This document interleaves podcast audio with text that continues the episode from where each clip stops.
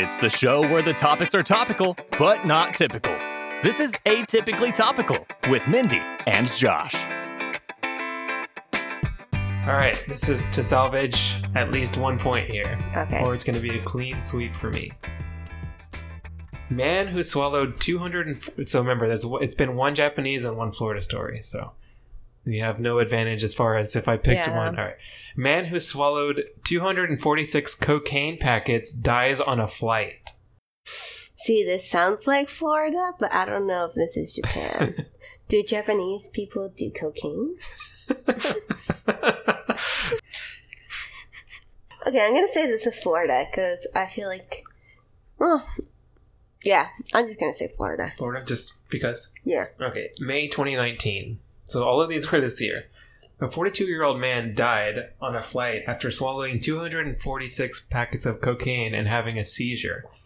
An autopsy revealed the cause of death, which was brain swelling from cocaine overdose, obviously. I mean, what if it was just like he died of a like. heart attack? yeah. Or just he died of like. He broke his neck or something.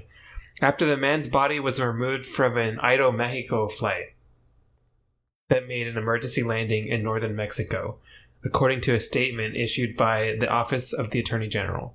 You, you look pretty happy, right? yeah. Um, staff noticed that a person was suffering from seizures, so they requested to make an emergency landing in Edmis, Ed, Edmosillo, I guess? Well, how do you? It's uh, it's Edmosillo. Hermosillo? H E R M O S I L L O. Wait, H E? H E R M O S I L L O. Yeah, Edmosillo, Hermosillo. according to the statement. And the flight was from Bogota to Tokyo, and it was a Japanese man. God damn it, son of a bitch! you thought the Flor- the uh, Mexico thing was going to help you because The closer. Japanese have failed me again. Commit seppuku. Wait, what is it? seppuku. seppuku, yeah. Yeah. No, don't don't Commit commit. seppuku. Don't commit seppuku. Please don't. Seek mental health resources. Do not commit seppuku. At, at, and I mean, to be honest, you kind of shamed yourself, so you might want to. All right, so I got you this time. I swept you. I swept you across the board here. I guess it's really hard to tell what I- I happened in Japan and what happened, even harder than Germany and Florida. Which well, I think that's I view the Japanese very highly. so you didn't want any of them to be.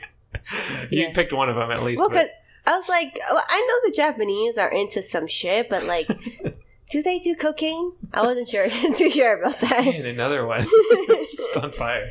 Okay, so um, we'll we'll uh, pause there so you can get some more.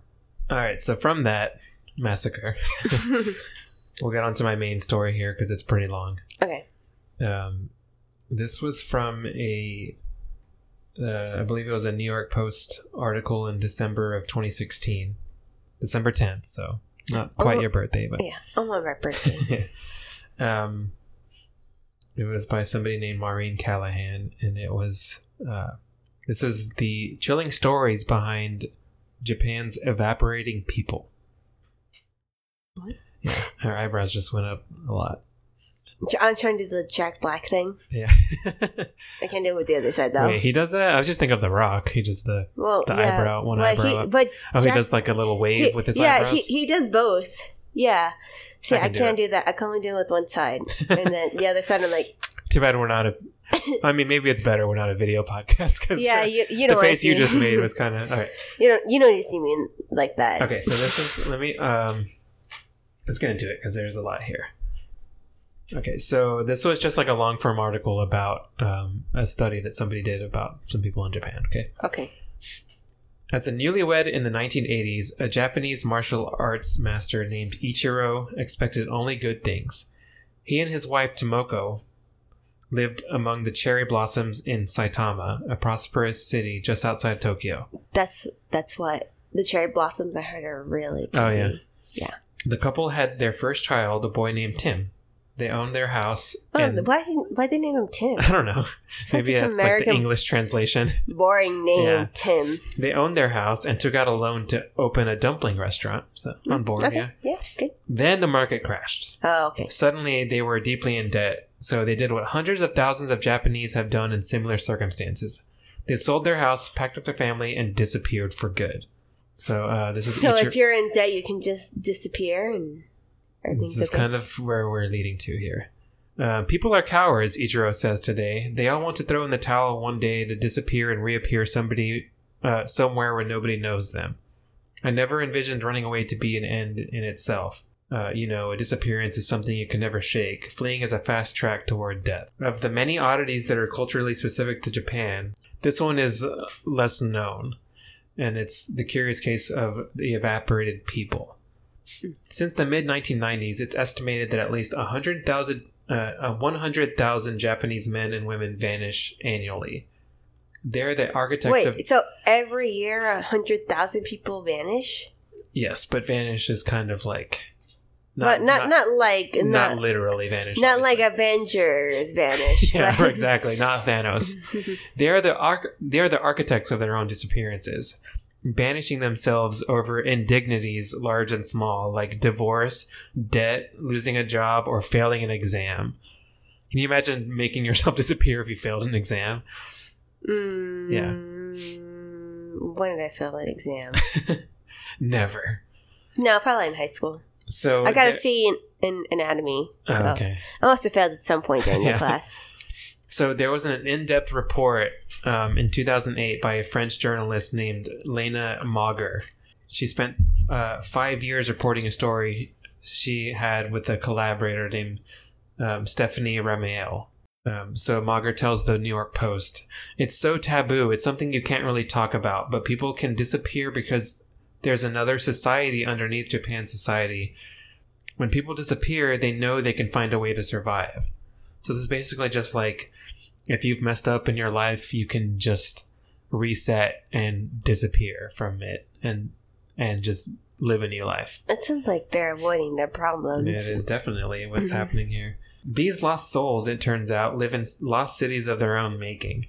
The city of Sanya, as she writes, isn't located on any map. Technically, it doesn't even exist. It's a slum within Tokyo, one whose name has Mm. been erased by authorities. What work can be found here is run by the Yakuza, which is the- Japanese Mafia. mafia. Yeah, you got it. Or employers looking for cheap, off the books labor.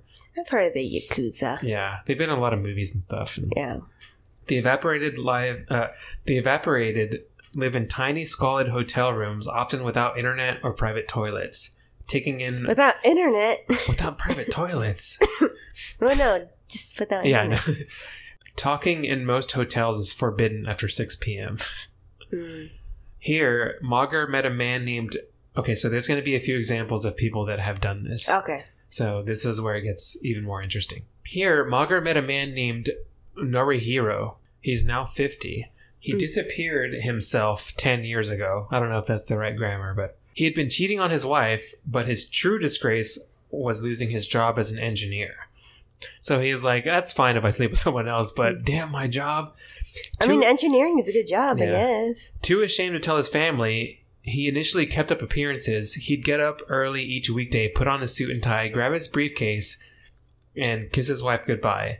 Then he would drive to his former office building and spend the entire workday sitting in his car, not eating, not calling anyone.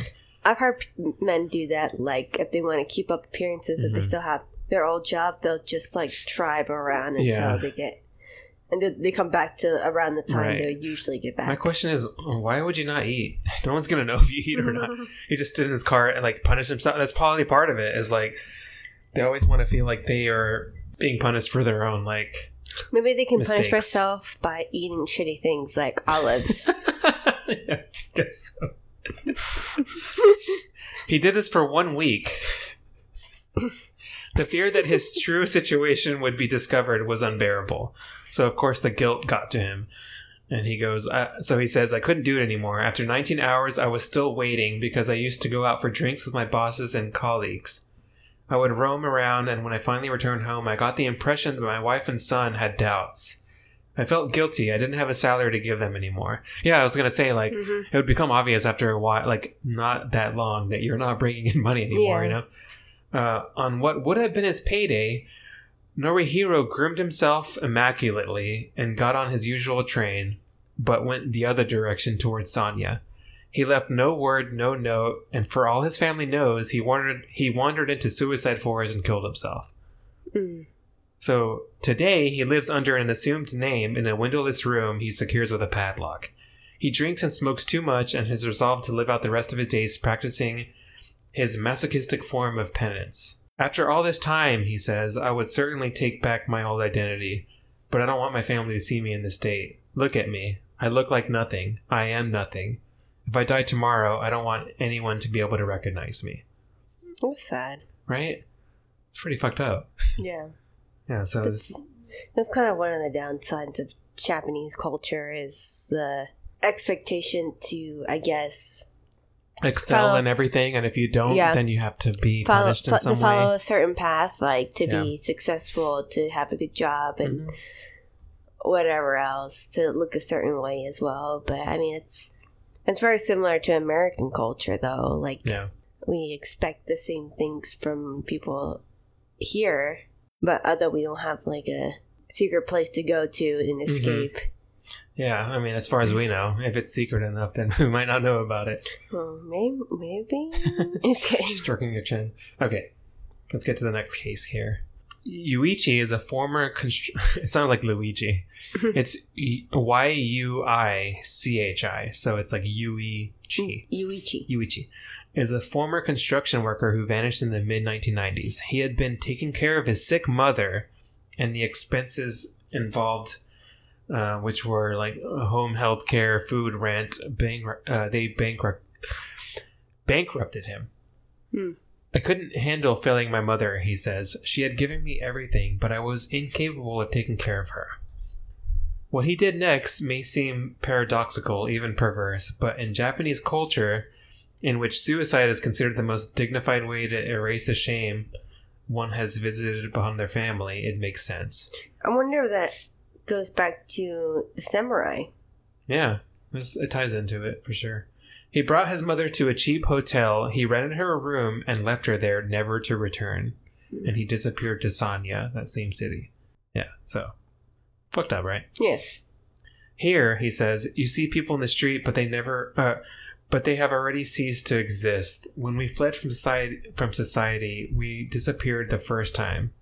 Here we are, killing ourselves slowly. Yeah, it's it's messed up. Um, evaporations have surged in Japan at key points. So after uh, the aftermath of World War II, when national shame was at its apex, and in the aftermath of the financial crisis in 1989 and 2008. A shadow economy has emerged to service those who want to never be found. So basically, there's like a company that came out that'll help you disappear if you shame yourself too much or your family too much. And they're called Sounds just like the samurai, bro. Nighttime Movers was one such company. They were started by a man named Tom Cruise. Okay, uh, Sho Hattori. He'd run a legitimate moving service until one night in a karaoke bar, a woman asked if he could arrange. Isn't there a song that starts like that? What? Like, "Hina-dana-da, ina-kana-da." I don't know. I don't know. Um, a woman asked um, if he could arrange for her to disappear along with her furniture. I don't know why that's the most important thing. Yeah, I mean, I understand your pets or something, Yeah. but your furniture? She said she could not stand her husband's debts, which were ruining her life. He charged thirty four hundred per midnight move. His clientele was vast, from housewives who had shopped their families into debt to women whose husbands had left them to university students who were sick of doing chores in their dorms. Hmm. He refused to give specifics to the authors, but he eventually quit. As a child, he himself had disappeared. Uh, had disappeared with his parents from Kyoto after they found themselves in debt. He believes that his former line of work was a kindness. So this is the head of that company. Hmm. People often associate um, this with cowardice, but while doing this work, I came to understand it as a beneficial move. So he's kind of defending this as a as a thing to do. Yeah. Whatever shame motivates a Japanese citizen to vanish, it's no less painful than the boomerang effect on their families, who in turn are so shamed by having a missing relative that they won't even report it. So it's like a cycle. Yeah. It's like there's, there's shame all over the place. Shame, shame, shame. Shame, Fucking shame. Game of Thrones. Whatever her Oh. name was. Well, I was going to say Mulan, but that's kind of racist. Why? well, no, because it was like, Mushu, remember, he was Yeah. like, shame on your family, shame yeah. on your I mean, no, it's not racist. Wasn't there samurais in that and stuff? It's, No. No? Okay, we'll Samurais that are out. strictly Japanese, oh, okay. And she was where? Chinese. Okay, I'll take that out. Um, those families who actually do search turn to a private group called Supportive Families of Missing People, which keeps all clients and details private. Its address is hard to find, and its headquarters consist of one small room with one desk and walls covered with cigarette smoke. Hmm. So it's like a bunch of smog. Mhm. The organization is staffed with detectives, often with evaporations or suicides in their own family history, and so they were motivated to become detectives themselves, Mhm. who usually take on these cases pro bono. You know what that means? Yeah. Yeah, just free. Yeah. They average 300 cases a year, and their work is difficult. Holy shit. Yeah. 300 cases, it's like 65 free. what? Well, if you have like a day working on a case, okay. All right. Un- I didn't know this part. So, unlike the U.S., there is no national database for missing people in Japan. Hmm. There are no documents or identifiers, no social security numbers that can be used to track somebody. It is also against the law for police to access ATM transactions or financial records. So they're really playing with against a uh, with a short deck. I don't know what the term is. Most of the short investigations stick. Huh? Yeah. Short stick? Sure. Most of the investigations end partway through, says one of the detectives who serves as the group's director. The prohibited cost of hiring private detectives is $500 a day up to 15,000 a month. Impossible for those whose loved one has fled due to debt. So most people that have fled, their families can't afford them. And at the same time, they're like, well, they disrespected our family, so like, why would we Spend all that, right? Yeah. The people who flee debt and violence change their names and sometimes their appearances, he says. The others aren't thinking people will try to find, or, yeah, so he says. Mhm. Um, he was able to find one young man who disappeared at age 20. He hadn't come home after taking an exam, and by chance, one of his friends spotted him in southern Tokyo. He wandered the streets until finding the student, who was, as Margaret writes, shaking from shame. He had not taken the exam the exam for fear of failing it and disappointing his family. Tempted by suicide, he had not found a way to take his life. One last case here, which is the worst one, I, I think. Oh, great. Another case, unresolved, involved the young mother of a disabled eight year old boy. How is he disabled though? I don't think it says. On the day of her. I'm sorry. I work with kids with special needs, so Yeah. like, if you say someone has a disability or disabled, then like, how bad is it? Yeah. I mean, it's still it's not great. Even if it's just a just a uh, an eight year old boy in general. Yeah, I guess so. That's true. On the day of her son's on the day of her son's school musical in which he was performing, the mother disappeared despite promising the boy she'd be sitting in the front row. Right? Yeah. I just Her seat remained empty. She was never seen again. Her husband and child agonized. The woman had never given any any indication she was unhappy, in pain, or had done something she thought wrong. So that's just this is the kind of thing that's happening that I mean that happens with this uh, evaporating people. Um, the detective remains hopeful. She's a mother, he tells the reporter. Maybe her path will lead her back to her loved ones, and that's where we end. it's just like I have students that Mhm. aren't my kids, but like like I have one student right now that I'm testing who he's like I tested him on Thursday and Mhm. then on Friday I went in again Mhm. and then he like as soon as he saw me he ran up and hugged me. And it was like and like my their day, heart right? yeah and like and like my whole interaction with him afterwards is just like like how could you ever do anything to hurt a child you know Yeah. i work with a lot of families and a lot of kids that have experienced some kind of like abuse. Mm. and it's hard and, and it's honestly it's really hard for me to be like how? Like how? How do you do that? Like how can you Right. say something to a little kid? Like I mean, what that parenting is not nearly as bad of like as bad as like so what some of my kids have gone through. Yeah.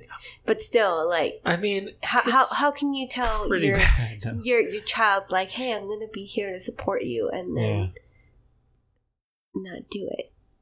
Yeah. You know, it's just like it's it just that's uh, the culture that is uh, instilled in a lot of them is like you'd rather just it's like you feel the shame so so much that you would just you think you everybody would be better off without you because of what you've brought to them Mhm. even though it's not true and it's really sad and um you know that's that's what evaporating people is it's it's a big it's Such big a bummer. I know. Sorry. We're gonna have to do our next episode about like uh, another puppies episode or something. or Puppies like, with- powerful women. yeah, powerful women holding puppies that have bouquets in their mouths. It would be like Michelle Obama holding a golden doodle. yeah. That'll be episode fifty-six. Look forward to that, everybody. yeah, It'll be a long With- title, with our, but we'll get to it. with our special guest Michelle Obama. yeah, we're gonna pull a uh, Conan O'Brien on that one. yeah. All right. Well, sorry guys. note, yeah. Sorry for But that hey, bummer. you learned a lot of things. I learned a lot. yeah. We can't control these things. We can only learn from them and make sure we never abandon our children. And, and like I said, and you know, I love Japan, but there's always shitty people in every like race, nationality, Country, gender, State. city, race. house. Yes. And on that note, that we just highlighted. By the way, we're engaged, freshly engaged. Let's Yeah. go on that high note. Let's go ahead and grab our glasses. Oh wait, what is the what is the phrase? Raise our glasses here. You already forgot. Let's go ahead and raise our glasses here. And go grab a refill. All right, bye guys. Bye everybody. Sorry.